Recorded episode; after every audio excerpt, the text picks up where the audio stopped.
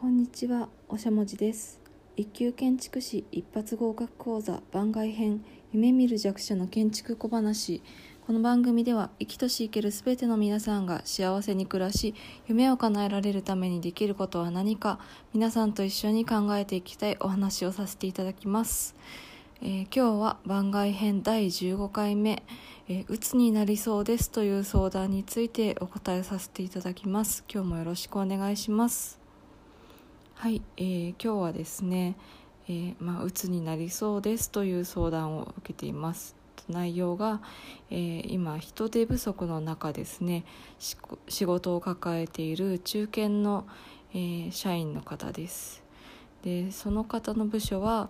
転職する人や休職する人が多発してですねその分の仕事がその方に来ているんですね。で仕事がうまくいかなくてですねまあ他の人も同じように人手不足になっているためにあまりフォローがされないんですね。でそんな辛い状況の中頑張っているんですけれどももう辛いんだけれどももう自分の仕事を放り出すわけにはいかないという気持ちでなんとか仕事に行っているそうです。このままだと鬱になりそうだということでご相談いただきました。ありがとうございます、えーまずはですね、えー私が休職する直前にですね結構いろいろなことをやってもがいてみたんですけれども、まあ、この方と同じようにですね、まあ、病気になるかもしれないと思いながらも、えーまあ自分の仕事を放り出さないようにということで、まあ、頑張って、えー会社に行ってたんですけれどもその時に、えーもがいてみてよかったことと、まあ、そこでさらにどう改善すれば休職するまでひどくならなかったかっていうことをちょっと考えてみましたのでご紹介します。えまず一つ目がですね、えしんどい日に丸一日休んでみたことです。でこれはですね体調不良で休みというふうに伝えたんですね。で、えーまずたくさん寝ました寝不足だったので。で、えーお昼ぐらいに起きてですねお腹が空いたので外に出て好きなものを食べました。もう豪華にですねステーキとか食べましたね。で帰ってきたら好きな音楽をかけて、まあ、スマホはちょっと控えめにしてのんびり過ごすというふうな過ごし方をしました。でまあ仕事が次の日に溜まっちゃうじゃないかっていうふうに考えてたんですけど結構一日休むと頭がすっきりしてですね次の日からかなり効率よく仕事に取り組めるようになりました。結構この日一日休まないで仕事していた分2日分ぐらいはそのすっきりした後の一日で仕事を終わらせられたかなというふうに思いました。これはですね騙されたと思って試していただきたいです。でそれでもすっきりしない時なんですけれども、えー自分がしんどい理由を紙に書き出してみるといいんじゃないかなというふうに思いました。でですねその後ですね上司にアポを取って会議室に呼び出して助けを求めてください。で、まあ、これは前々回の時でもお話ししたんですけれども席で何気なく話してる時に相談するとまああの跳ね返されちゃう場合があるのでちゃんとアポを取って会議室に呼び出すっていうことが大事ですね。で、えーまあ要望を言いにくいよっていう時はデスク法という話をですねは、えー話の持っていき方ですねそれを使ってお願いをしてみると、えーうまく話が伝わると思います。ちょっと今回はデスク法の、えー詳細は省きます、まあ、近いうちにご紹介します。でそこでですねその上司が取り合ってくれない時はその上の上司ですとかその上の上の上司に相談してください。で結構労力がかかると思うんですけれども私はこうやってですねこの時点で改善できれば休職せずに立ち直る可能性があったなというふうに思いましたそれからしんどい理由がわからないぐらいに疲れてしまったっていう時はもう紙に書き出すっていうことは、え、できないと思うのでどうか周りの心を許せる人にしんどいっていうふうに伝えてみてください。でこの時もですねできればなんか、えー、ちょっと夕飯かランチかですね。ちょっとご飯に誘って2人きりで話してみるといいんじゃないかなっていうふうに思います。こうしてですね話を聞いていろいろ聞き出してもらうことによって自分の中で気持ちの整理ができてしんどい理由が分かってくるんじゃないかなっていうふうに思います。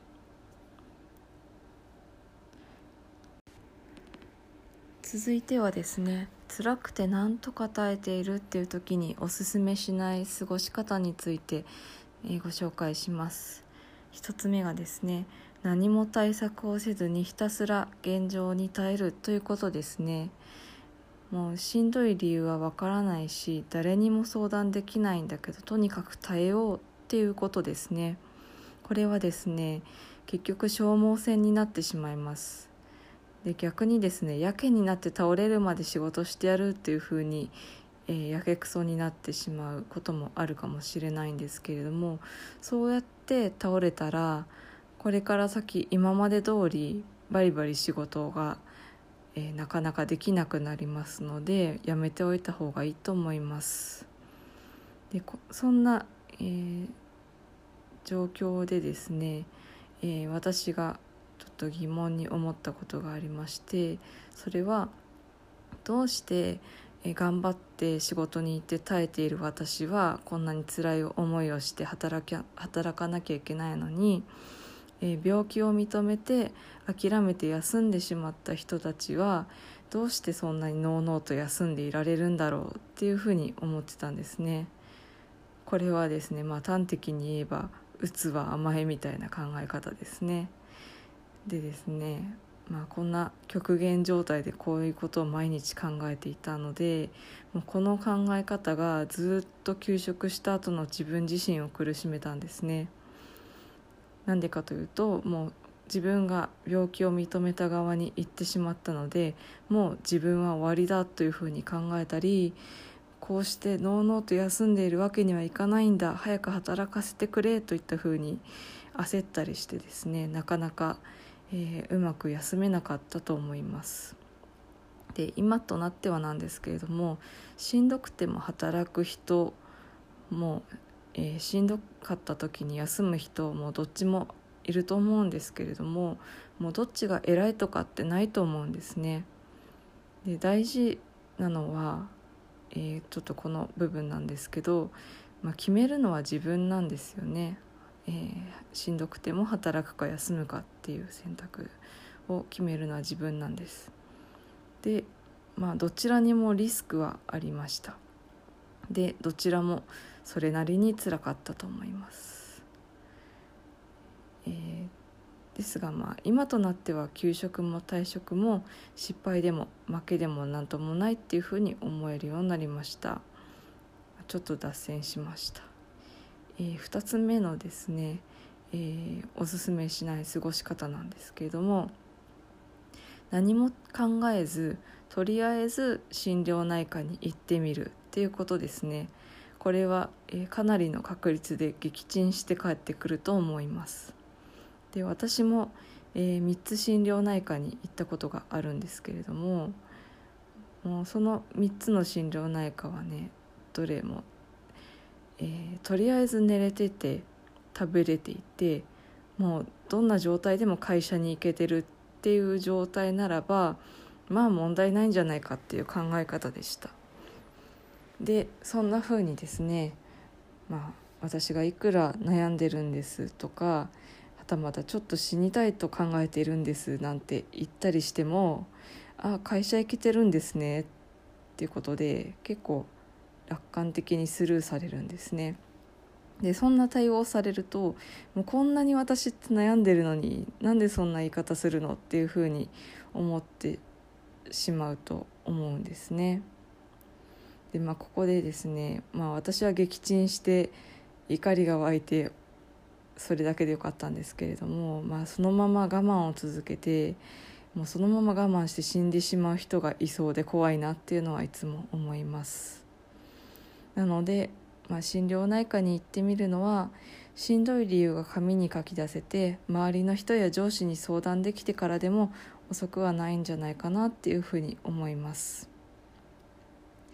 でまあこうして怒りが湧いてきた私なんですけどちょっと今となっては、まあ、毎日心療内科には、まあ、分かんないですけど自傷行為ですとか自殺未遂の人がえー、まあ、診察に来ているんじゃないかなっていうふうに思うので、まあ、その方たちに比べたら、まあ、そういう対応になってしまうのも仕方ないのかなっていうふうに思います。で逆にですね休職したいので診断書が欲しいですというふうに意思がちゃんとある人ですとか眠れないので眠りの改善がしたいですなどまあ、具体的な症状とそれだけを解決したいっていう人であれば、まあ、お医者さんも助けることができるのでうまくいくんじゃないかなと思います。今日はい今日はうつになりそうだという質問に対して、えー、まず私が休職する直前にやってみてよかったことですとか、えー、どう改善すれば休職するまでひどくならなかったかということと辛くて何とか耐えてる時におすすめしない過ごし方についてご紹介いたしました、えー、先ほども話した通り給食も退職も失敗じゃないんですね。だからこそ、えー、死ぬという選択肢だけは選ばないでいただきたいです。で今ですね自分には生きている資格なんてないっていうふうに考えられているかもしれないんですけれどもえー、生きている資格なんてですね、えー、突き詰めて考えてしまうとどんな偉い人にもないんじゃないかなっていうふうに思います。ちょっとひねくれてるかもしれないんですけれどもそうですね思います。で